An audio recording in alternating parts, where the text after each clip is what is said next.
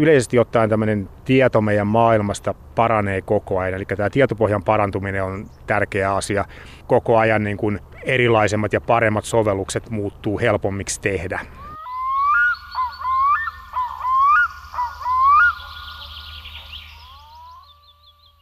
Miten luonnon monimuotoisuus taipuu matemaattisiin malleihin ja tietojen käsittelyn menetelmiin? Helmikuisessa illassa metsän siimeksissä toiveikkaasti puputtava helmipöllö, uhanalaiset kääpälajit, hämärissä kaarnan alla hiippailevat kovakuoriaiset, lähteiden kimaltava pinta ja niitä reunustavat harvinaiset sammanlajit. Meren pohjalla alkossa huljuvat meriajokasniityt, kalojen kutuharjanteet tai toisaalta Uuden-Seelannin metsiköissä hiippailevat kiivit, Madagaskarin suurisilmäiset lemurit tai Australian koalat. Ehkä aika hyvin. Ja näistä menetelmistä voi löytyä apua niiden elinympäristöjen suojelussa. Tänä kuumana aikana, jolloin useiden tutkijoiden mukaan viiletämme parhaillaan kuudennen sukupuuttoaallon harjalla. Tutkimusjohtaja Atte Moilanen on työssään tuonut ekologian, matematiikan ja tietojen käsittelytieteen menetelmiä luonnonsuojeluun. Hän on ollut kehittämässä Zonation-ohjelmistoa, joka tunnistaa luonnon arvoiltaan parhaat, erityisen arvokkaat alueet niin, että ne voidaan sitten huomioida esimerkiksi maankäytön suunnittelussa. Menetelmää on hyödynnetty Suomessa meri-, metsä-, suoluonnossa ja maailmalla esimerkiksi Uudessa-Seelannissa, Englannissa, Japanissa, Madagaskarilla. Atte Moilanen sai ensimmäisenä suomalaisena merkittävän kansainvälisen luonnonsuojelun edistämisen seuran S C B:n tunnustuksen. Palkinnon myöntämisen yhteydessä mainitaan myös, että esimerkiksi Al Gore ja David Attenborough ovat tämän aiemmin saaneet. Me tapaamme Viikissä Helsingissä metsäsaarekkeen reunalla ja lähdemme liikkeelle tietenkin alusta. No mä oon lapsesta saakka kyllä tykännyt luonnossa olla, että pienenä lapsena ja keskikokoisena niin paljon oltiin Saimaalla joka kesä useampi viikko tädin perheen kanssa ja Kymijoen varressa kasvanut. Siellä ollaan soudeltu pitkin jokea ja merellä ollut velipojan kanssa. Että semmoista niin kuin yleistä, yleistä mielenkiintoa luin lapsena hyvin paljon, mukaan lukien myös sitten luontokirjoja ja kaikkia mitä löysin koulun lähellä olevasta kirjastosta, oliko se Metsolan kirjasto, kirjasto Kotkassa. Mutta sillä tavalla en ole, että olisin esimerkiksi hyvin aktiivinen lintu- tai hyönteisharrastaja. Työ on sitten enemmän tuollaisella käsitteellisellä puolella. Mutta sä päädyit kuitenkin opiskelemaan biologiaa vasta mutkan kautta. No joo, joo. En ylioppilastutkinnon jälkeen ollut ihan varma, että mitä haluaisin tehdä elämässä. Ja valitsin siinä sitten semmoisen turvallisen vaihtoehdon, että ajattelin, että jos opiskelisi tietojen käsittelyä, niin se on semmoinen asia, mistä varmaan saisi töitä ja minkä pystyisi helposti yhdistää, yhdistää sitten muihin asioihin. Ja aloitin sitten lukemalla diplomi-insinööriksi tietojen käsittelyä, mutta tein sitten yhdeksänkymmentäluvun alussa liikun, liikun Helsinkiin ja uusin mun biologian opiskeluoikeuden, minkä olin saanut samaan aikaan. Ja aloin sitten opiskelemaan biologiaa, kun ajattelin, että voisi olla mielenkiintoinen sovellusala. Sitten kun sä sait opinnot valmiiksi ja ryhdyit tutkijaksi, niin mitkä oli ne asiat, mistä kiinnostuit? Tämähän on sillä lailla, että pienet sattumanvaraiset asiat voi ajaa ihmisen elämää. Ja mä olin Helsingissä tosiaan tekemässä noita biologian perusopintoja ja yhdessä vaiheessa siinä sitten törmäsin Ilkka Hanskiin. Hän sitten oli etsimässä ihmistä, joka pystyisi koodaamaan hänelle tällaisen metapopulaatiomallin tietokonetoteutuksen ja kävi sitten hänen kanssaan vaan jutustelemassa ihan ohimenne ja sanoi, kyllä mä voin tällaisen heittää kasaan ja näin, näin tulin tehneeksi. Tuntui, että tultiin juttuun siinä ja muuten niin sehän kääntyi sitten niin päin, että aloin tekemään väitöskirjaa metapopulaatiobiologiasta tai populaatiobiologiasta Ilkka Hanskille siinä yhdeksänkymmentäluvun puolivälissä ja jälkimmäistä puoliskoa. Ja, ja siitä asiat sitten eteni tietyllä tavalla eteenpäin. Mutta sen väittäminen, että tämä olisi ollut hirveän niin kuin suunnitelmallista tai systemaattista, niin se olisi täysin väärä väitös. No eikä elämässä yleensä. Itse asiassa ihan tässä samassa metsikössä me seistään tässä Viikissä tämmöisessä pienen metsän laidalla peltojen keskellä. Niin ihan samassa kohdassa mä oon Ilkka Hanskia jututtanut joitain vuosia sitten ja Ilkka Hanskin yksi suuri oivallushan oli nämä metapopulaatiot. Ja mikä niiden idea on? No metapopulaatioissa on semmoinen idea, että jos miettii jotakin niin kuin maisemaa, niin sehän ei ole tasasta mettää tai tasasta peltoa, vaan se on sellaisia laikkuja, metsiköitä, taikka soita, taikka ketoja. Ja kullakin niistä elää vähän omalaisensa lajisto. Ja se, että kuinka tiheässä näitä on näitä laikkuja, niin vaikuttaa merkittävästi siihen, että kuinka se alueellinen populaatio säilyy yllä. Että jos tämmöinen paikallinen laikku on hyvin pieni, niin siellä ei ole riittävästi yksilöitä, että lajin populaatio pystyy säilymään siellä ja siitä tulee kyseeseen tämä alueen uudelleen asuttaminen, kun vaikka perhosia tai lintuja lentää sitten sinne alueelle näiltä muilta laikuilta, jotka on kyseiselle lajille, kyseiselle lajille sopivia elinalueita. Ja koko maiseman voi nähdä tällä tavalla, että se on tällainen, tällaisia erilaisia verkostoja, jotka on tietynlaisessa tasapainossa. Ja sitten tietenkin mikä on oleellista, on se, että ihmisen toiminta on vaikuttanut ja vaikuttaa heikentävästi näihin verkostoihin sillä tavalla, että aikaisemmin yhtenäiset metsäalueet pirstoutuu, soita voidaan ojittaa niin poispäin. Ja johtuen näiden verkostojen heikkenemisestä lajien populaatiokoot lähtee laskuun ja yksittäisiä paikallispopulaatioita alkaa kuolemaan pois ja pikkuhiljaa luonto taantuu. Puhutaan tämmöistä sukupuuttovelasta. Itse asiassa me nähdään tässä meidän edessä just tämä tilanne, että on tämmöisiä metsäsaarekkeita täällä peltojen välissä, siellä täällä. Joo, joo näin, näin on ja tietysti kaupungissahan tämä on kaikista selkeintä, selkeintä nähdä.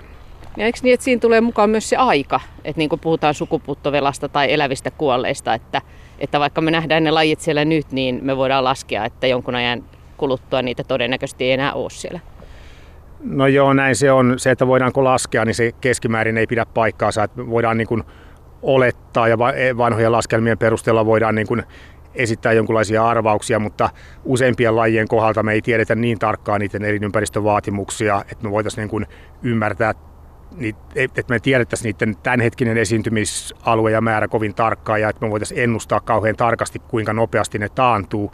Mutta käsitteellisellä tasolla me tiedetään ihan hyvin, että jos mietitään vaikka, että otetaan niin kuin yhtenäinen vanhan metsän alue, missä on paljon vanhan metsän lajistoa, siellä tikkoja kopsuttaa ja niin poispäin, niin jos me rakennetaan siihen ympärille kaupunki, että vedetään siihen asfalttia neliökilsa ympärille ja jätetään yksi hehtaari pystyyn siihen keskelle, niin se on ihan varma, että siitä vanhan metsän lajistosta niin valta, tai iso osa häipyy saman tien, kun ei tykkää sitä häiriöstä ja osa taantuu sitten aikaan myöten.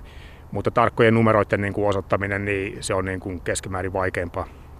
Niin joo, ja sitten siinä tulee nämä yllättävät reunavaikutukset ja muut, että jotkut vaan ei tykkää olla siellä reunalla ja kaikkea sellaistakin. Joo, toki no, tämmöinen reunavaikutus se on ihan tämmöinen niin kuin lyhyen kantaman, kantaman asia, mutta että ihan, ihan todellinen myös. On toki tiettyjä lajeja, jotka tykkää olla reunoilla, että voi esimerkiksi olla auringon suuntaan osoittava metsän reuna, missä on jotain sopivaa kasvillisuutta ja perhoset voi niin kuin oikeinkin esimerkiksi tykätä semmoisesta. Jotkut linnut saattaa saalistaa vaikka metsien reunamilla, mutta keskimäärin niin kuin ongelma ei ole se, että meillä olisi niin kuin liian vähän reunaa, koska ihmisen toiminnan seurauksena meillä on näitä elinympäristöjen reunoja kyllä. Se, mikä on niin kuin vähenemässä, on tämmöiset laajat, yhtenäiset, hyvälaatuiset erilaisten elinympäristöjen metsiä ja soittealueet. Niin ja sitten tietenkin, kun puhutaan pieni, pieniksi käyneistä populaatioista tai jonkun eläinlajin joukoista, niin, niin myöskin sattuma voi yllättäen puuttua peliin tai Murphyn laki, niin kuin Olli Järvinen jo kirjoitti aikanaan siinä kirjassaan Sammunko suuri suku. No joo, se on yksi näistä insinööritieteiden viisauksista on se, että jos joku asia voi mennä pieleen, niin se menee ihan varmasti ennemmin tai myöhemmin. Ja sama niin kuin varmaan pätee niin kuin luonnonkin osalta silloin, kun ihminen riittävästi siihen puuttuu. Mutta siis sä edelleen pohdit työssäsi tämän tyyppisiä kysymyksiä myös, eikö niin? No joo, pohdin tosin niin aikoina, kun tein väitöskirjaa, niin enemmän olin tekemisissä tällaisten yhden lajin monimutkaisten metapopulaatiomallien kanssa. Ja sitten mä siirryin enemmän sellaiseen työhön, missä pyritään huomioimaan niin kuin isoa lajijoukkoa tai mahdollisuuksien mukaan kaikkia lajeja. Ja sitten myös tällaista niin kuin ihmistoiminnan ja ihmisen aiheuttamien paineiden vaikutuksia lajeihin ja elinympäristöön. Ja sitten tehdään tällaista maankäytösuunnittelua ja suojelusuunnittelua, missä huomioidaan sitten myös kustannuksia ja tällaisia hallinnollisia rajoitteita. Eli joudutaan sanotaan pikkusen yksinkertaistamaan, että päästään eteenpäin niin kuin luonnon kanssa laajalti. Eli mitä materiaalia se tarvit ja mitä, mikä sitten on sitten se lopputulos?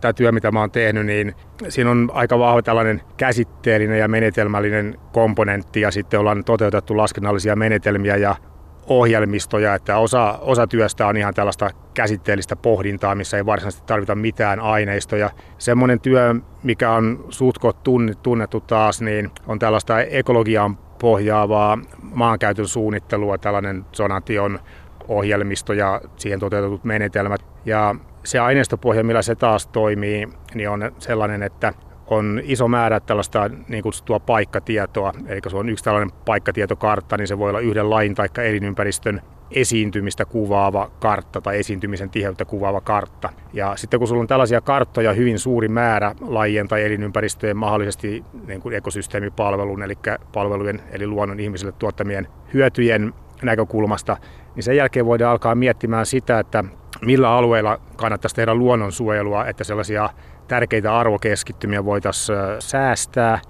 Toisaalta voidaan miettiä sitä, että jos tarvii rakentaa jotakin uutta, vetää uusi tie tai rautatie tai rakentaa jonkun sortin ideaparkki, laajentaa asuinalueita, niin minne tällaiset ihmistoimet voitaisiin kohdentaa niin, että vahingoitettaisiin luontoa niin kuin enempi vähäsen kuin paljon. Niin, eikö tämä Zonation ole ollut käytössä siis metsissä, soilla ja nyt jopa tässä vedenalaisessa luonnossa? Joo, no Suomessa ollaan tehty, metsille ollaan tehty analyysejä ja soille ollaan tehty useampikin tällainen priorisointi. Sisävesianalyysejä ei ole tehty Suomessa, maailmalla on. Ja sitten tuossa puolitoista vuotta sitten valmistuu erittäin korkealaatuinen tällainen meriympäristöön liittyvä työ esimerkiksi. Yli kymmenen vuoden työ oli tämä VELMU-hanke, jossa selvitettiin tätä vedenalaista lajistoa, josta me tiedetään toistaiseksi hyvin paljon vähemmän kuin, kuin maanpäällisestä.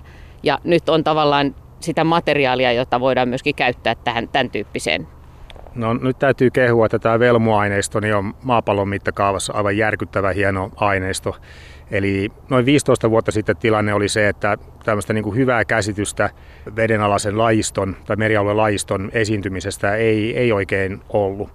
Ja tämä VELMU-projekti alkoi sitten yli kymmenen vuotta sitten ja se on tämmöinen vedenalaisen luonnon systemaattinen kartoitus.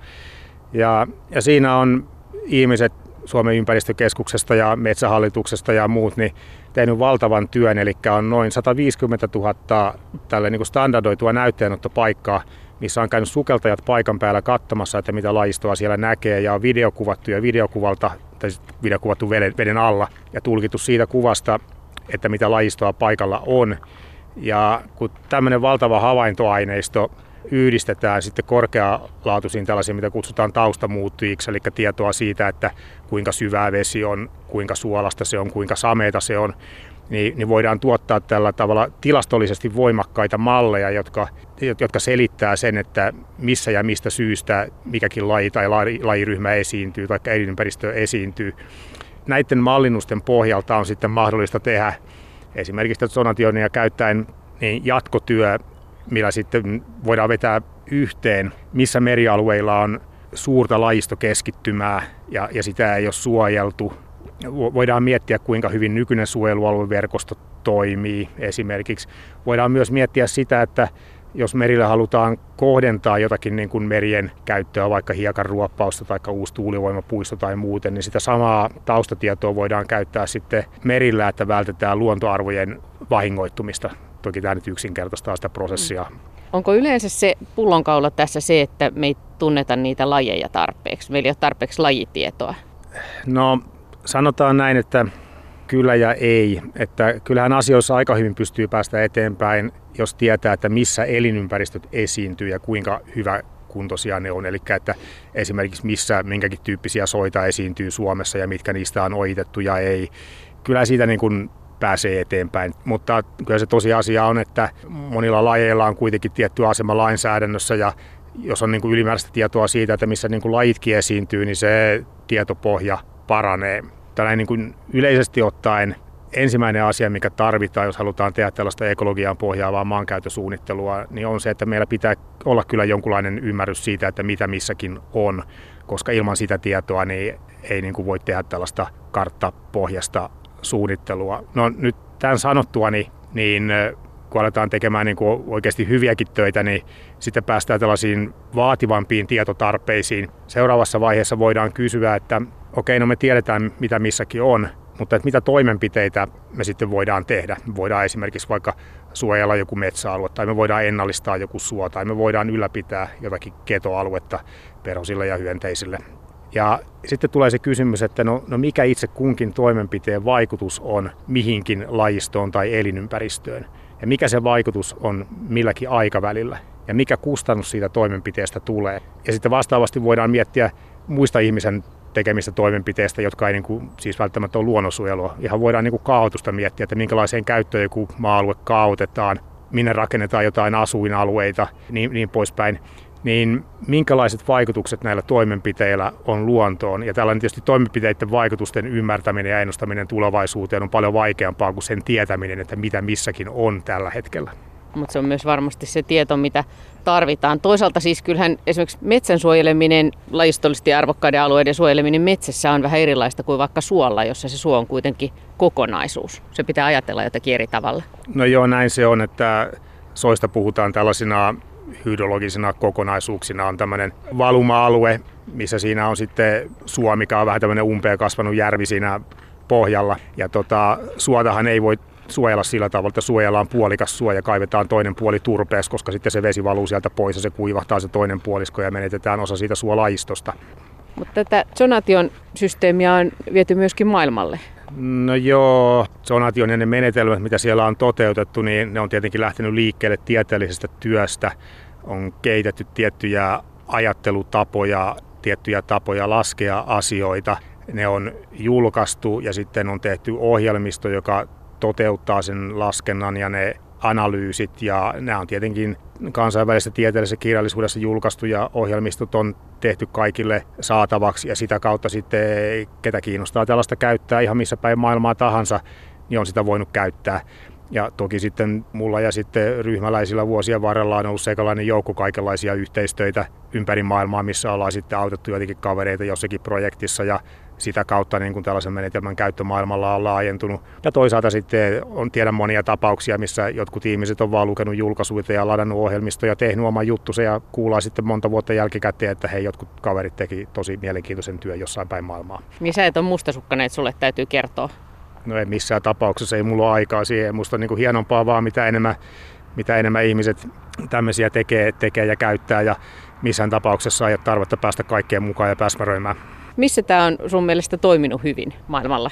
No kyllä se toimii aika hyvin missä vaan, missä on kunnon syöttöaineistot. Eli se avain on se, että jos on hyviä karttoja elinympäristöistä ja niiden kunnosta ja siitä, että missä lajit esiintyy, niin ihan missä päin maailmaa tahansa voidaan tehdä hyvä analyysi. No nyt sitten, että missä on ollut erityisen niin kuin menestyneitä sovelluksia, niin voidaan mainita ihan esimerkiksi täysin toiselta puolelta maailmaa, niin Uusi-Seelanti, missä ollaan tehty zonationia käyttäen kohta kaikissa maakunnissa tällaiset ekologisen maankäytön suunnitelmat, että tiedetään, että missä on tärkeät paikat, mitä pitäisi suojella ja minkä vahingoittamista pitäisi, pitäisi välttää.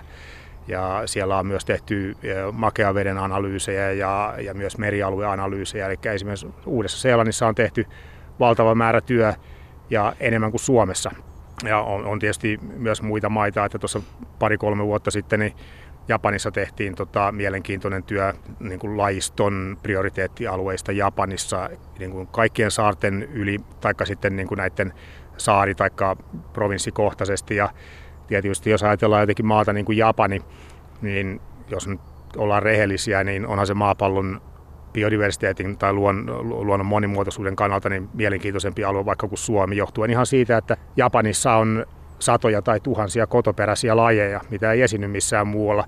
Suomessa meillä on ehkä saimaannorppa, eli se, että joku tekee usean tuhannen lajin esiintymismalliin perustuvan laajan työn vaikka jonkun Japanin saarien yli, niin se on niin kuin omalla tavallaan mielenkiintoinen ja hauska juttu myös. Tiedätkö, onko nämä mallit vaikuttanut rakennuspäätöksiin tai tämän maan käyttöön päätöksiin? Tämä on kysymys, mikä usein kysytään, että onko tällaisella työllä mitään vaikuttavuutta, ja mun mielestä on.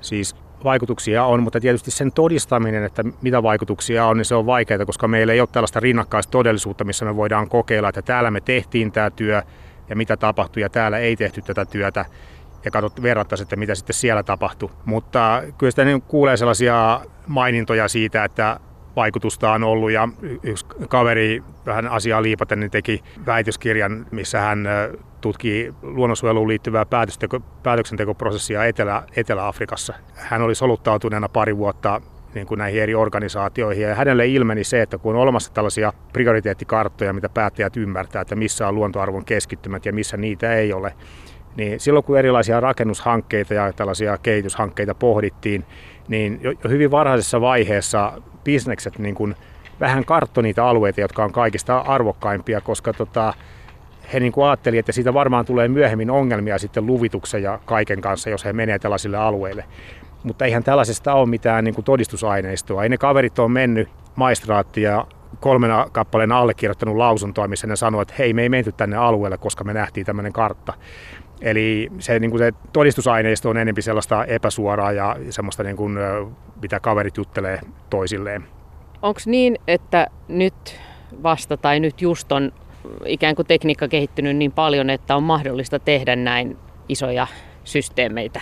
No joo, sanotaan, että viimeisen kymmenen vuoden aikana ollaan päästy sinne ja nyt asiat etenee. Se, mikä on ihan tosiasia, on, että tämmöinen paikkatiedon ja karttatiedon saatavuus paranee koko ajan. Että tämmöiset niin kuin satelliittipohjaiset kaukokartoitusteknologiat kehittyy valtavasti ja on myös tämmöistä niin kuin kaikenlaista automatisoitua, vaikka automatisoitua linnun äänien tunnistamista tai ihan mitä tahansa. Että tämmöinen yleisesti ottaen tämmöinen tieto meidän maailmasta paranee koko ajan, eli tämä tietopohjan parantuminen on tärkeä asia. Ja sitten on tietenkin tämä laskennallisten menetelmien ja ohjelmistojen kypsyminen sellaiseen malliin, että ne toimii ja että ymmärretään, millä tavalla niitä kannattaa käyttää, niin toki sitäkin on tapahtunut. Mutta eihän tämä ole semmoinen niin kuin kyllä ei juttu, että yhteen vuoteen saakka ei pystytty ja nyt pystytään, vaan niin kuin koko ajan niin kuin erilaisemmat ja paremmat sovellukset muuttuu helpommiksi tehdä. Ja sitten tiettyjä asioita, mitä aikaisemmin ei pystytty tehdä ollenkaan, niin pikkuhiljaa muuttuu mahdollisiksi. Pystytkö sanoa, että mitkä on sellaisia hetkiä, milloin sä oot tajunnut tämän luonnon monimuotoisuuden merkityksen ja sen vähenemisen vauhdin?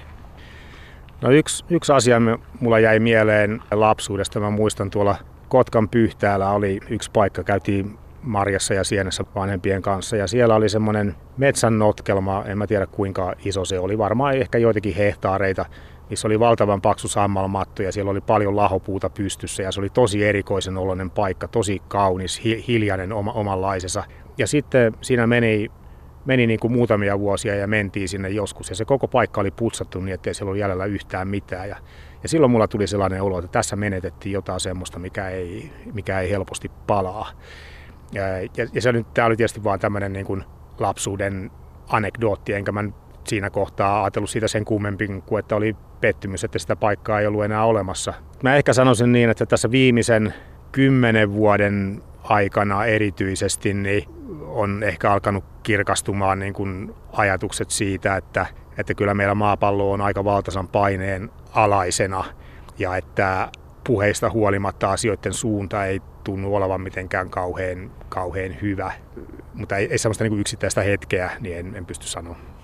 Ilman matemaattisia mallejakin tajuaa sen, että, että jossain vaiheessa, jos eliöille ei ole sitä elintilaa tältä rajalliselta pallolta riittävästi, mikä raja se sitten onkin, niin tämä ekosysteemi, tämä kokonaisuus ei voi toimia. Joo, näin se, näin se on ja tässä on niin kuin kytköksissä toisiinsa on joukko tällaisia paineita, mistä ensimmäisenä tietenkin aina nykypäivänä muistetaan mainita ilmastonmuutos. Oletetaan, että se tulee muuttamaan maapalloa aika paljon, mutta se ei ole ainoa, että on ihan tämä elinympäristöjen väheneminen ja muuttuminen maankäytön seurauksena, on saasteet tai saasteen tapaisten asioiden niin kuin leviäminen, mietitään vaikka mikromuovi vesissä, on populaatioiden liikakäyttöä, vaikka niin kuin liikakalastusta, kaiken maailman muunlainen kemikalisoituminen, mutta jos mietitään kaikkien näiden samanaikaista vaikutusta samaan aikaan, kun ihmisten määrä maapallolla kasvaa ja samaan aikaan on niin kuin poliittisen järjestelmän aktiivinen pyrkimys pyrkiä maksimaalisesti kasvattamaan ihmisten kulutusta, niin kyllähän siitä tulee semmoinen olo, että väistämättä luonto on aikamoisessa paineessa niin kuin maapallon tasolla. Tässä on siis sillä tavalla, että jos me ollaan oikeasti halutaan ylläpitää Suomen tai minkä tahansa maan luontoa, niin ilmastonmuutos lisää luonnonsuojelun tarvetta entisestään kaiken sen muun päälle.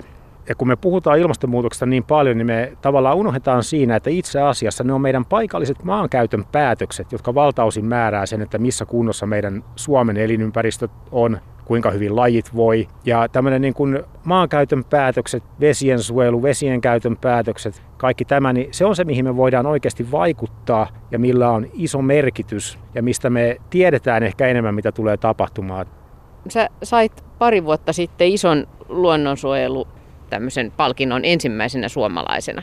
Joo, se oli tämmöinen Society for Conservation Biology, eli tämä Distinguished Service Award, eli tämmöinen kansainvälinen luonnonsuojeluyhdistys, aika laaja yhdistys, missä on paljon ihmisiä jäseninä ja joka julkaisee tieteellisiä sarjoja ja, ja, ja niin poispäin. Ja sain tämän palkinnon tällaista työstä, joka nimenomaan liittyy tällaisten niin kuin käsitteellisiä analyysiä, menetelmien ja ekologiaan pohjaavan maankäytön suunnittelun kehittämiseen. Ja myös luin, että myös Al Gore ja Attenborough on tämän saanut. Tuliko se sulle yllätyksenä? Oliko se yllätys? Joo, kyllä se oli yllätys, että tota, itse asiassa sain asiaa koskevia tota, sähköposteja oli tullut mulla varmaan joku kuukauden tai puolentoista ajan ja mä olin deletoinut ne tuollaisena roskapostina. Ja sen jälkeen mun kiertokautta otettiin kaverin, kaveri soitti mulle, että hei, sulla on ehkä jotain sähköpostia, mihin sun pitäisi vastata, että kyllä se sille oli yllätys. No toihan fiksu, mutta sen täytyy tuntua hienolta, että joku jossain kuitenkin huomaa tämmöisen työn. No joo, on se totta kai, että erityisesti jos tekee tällaista enemmän käsitteellistä ja menetelmillistä työtä, niin silloin ehkä tällaisia minkään sorttisia palkintoja enempi harvakseltaan tarjolla. Mutta siis onhan maailma myös muuttunut. Puhuttiin, että ongelmat on pahentunut ja eletään monella tavalla jännittäviä aikoja siinäkin mielessä, että nyt todella saa nähdä, miten tässä käy. Mutta, mutta onhan ihmisten tietoisuus, eikö niin, muuttunut aika paljon. Tänä vuonna vietetään luonnon monimuotoisuuden juhlavuotta, joka tosin tulee siitä, että tähän mennessä piti saada tämä lajien väheneminen pysäytettyä, eikä suinkaan näin ole saatu. No joo, kyllähän niin kuin ihmisten tietoisuus varmasti on noussut, mutta toisaalta, niin kuin sanoin, niin väkiluku nousee. Ja kun pyritään taloudelliseen kasvuun, niin se on tiedossa oleva asia, että taloudellinen kasvu ja energian ja raaka-aineiden kulutus on vahvasti kytköksissä toisiinsa. Eli tässä on vähän tällaista niin kuin kaksinais ajattelua, että okei, ymmärretään, että asiat voisivat olla paremminkin ja varmaan moni on halukas tekemäänkin jotakin, mutta toisaalta ihmiset ja kaikkien ihmisten niin kuin arkielämä niin on sitten sidoksissa tähän nykyiseen talousjärjestelmään. Nämä laajat paineet tulee tästä yleisestä niin kuin tarpeesta vaurastuttaa itseämme näennäisesti. Sitä voi sitten kysyä, että onko se vaurastuminen todellista, jos se tapahtuu sitä kautta, että kulutetaan uusiutumattomia luonnonvaroja, taikka se tapahtuu sillä tavalla, että meidän elinympäristö muuttuu epämiellyttäväksi paikaksi olla.